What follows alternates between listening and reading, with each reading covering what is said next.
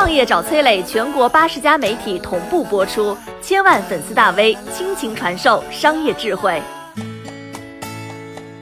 从亿万资产到一贫如洗，田家炳的一生都做了什么？一说到中国慈善第一人，你会想到谁？是号称中国首善陈光标，还是慈善超人古天乐？看这些我们耳熟能详的慈善名人啊，其实都没有我今天要说的这位老先生特殊。这个人做慈善，把自己从亿万富翁捐成了穷人，他就是被称为百孝之王的田家炳。他这一生呢，仅在大陆就捐建了九十三所大学、一百六十六所中学、四十一所小学、十九所专业学校以及幼儿园，一千八百多间乡村学校图书馆，几十万原本只能在山沟里放牛种田的孩子，靠着读田家炳中学考入了大学，命运彻底改变。可这位每年捐款高达千万的富豪，也因为慈善改变了自己的命运。为了捐款，他带着夫人从豪宅搬进了公租屋子。每个月将生活费控制在三千港币，没有私家车，坐地铁上下班，一套西装穿了十几年，一块电子手表，旧到不能识人。一位商业巨子究竟为何如此痴迷慈善？就要从田老先生的童年开始说起。一九一九年，田家炳出生于广东大埔。十六岁那年，父亲病逝，年幼的田家炳只好辍学经商养家。这没有读完的书，成为了田老先生一辈子的遗憾。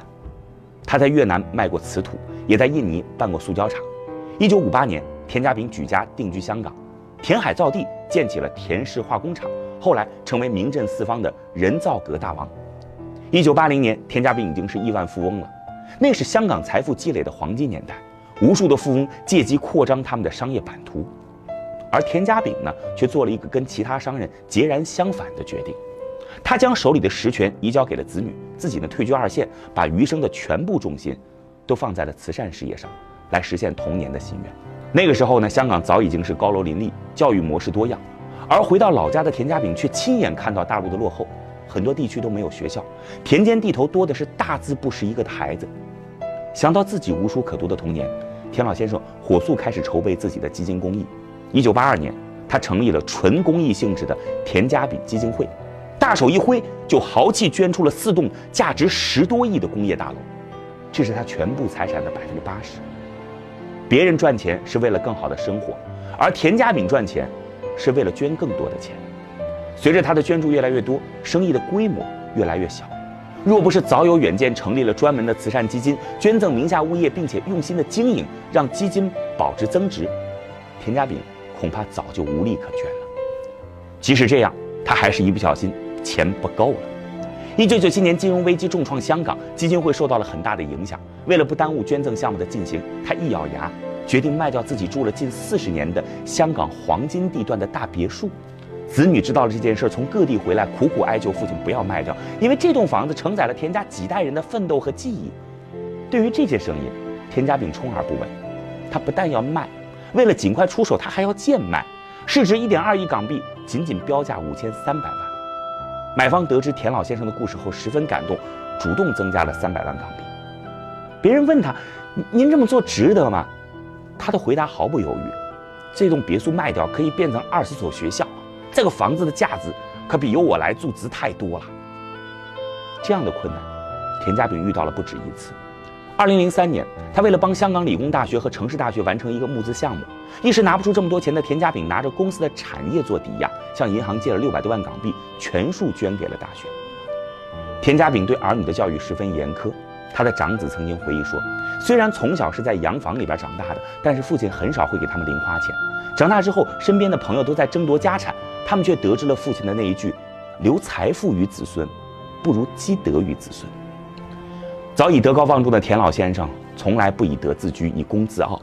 他低调又固执，推掉了几乎所有的采访和表彰。但是有一件事，他很愿意去做，就是被邀请参观自己冠名的学校。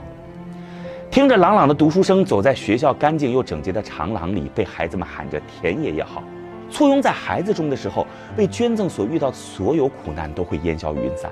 孩子们的笑容成为田家炳坚持的动力，这也是他获得的最好的回馈。在田老先生生命的最后时刻，药物已经无法缓解他的痛苦了。基金会给他特制了一张展板，上面印着密密麻麻老先生捐赠过的学校的名单。他收到之后，用消瘦的手指慢慢地划过这些名字，静心地听着工作人员介绍学校的近况。那一刻，他似乎忘记了痛苦，笑了起来。一九九四年，中国科学院紫金山天文台将第两千八百八十六号小行星命名为田家炳星。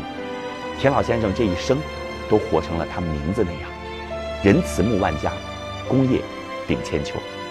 他的名字会如同那颗行星一样，永远璀璨星光，永远值得铭记。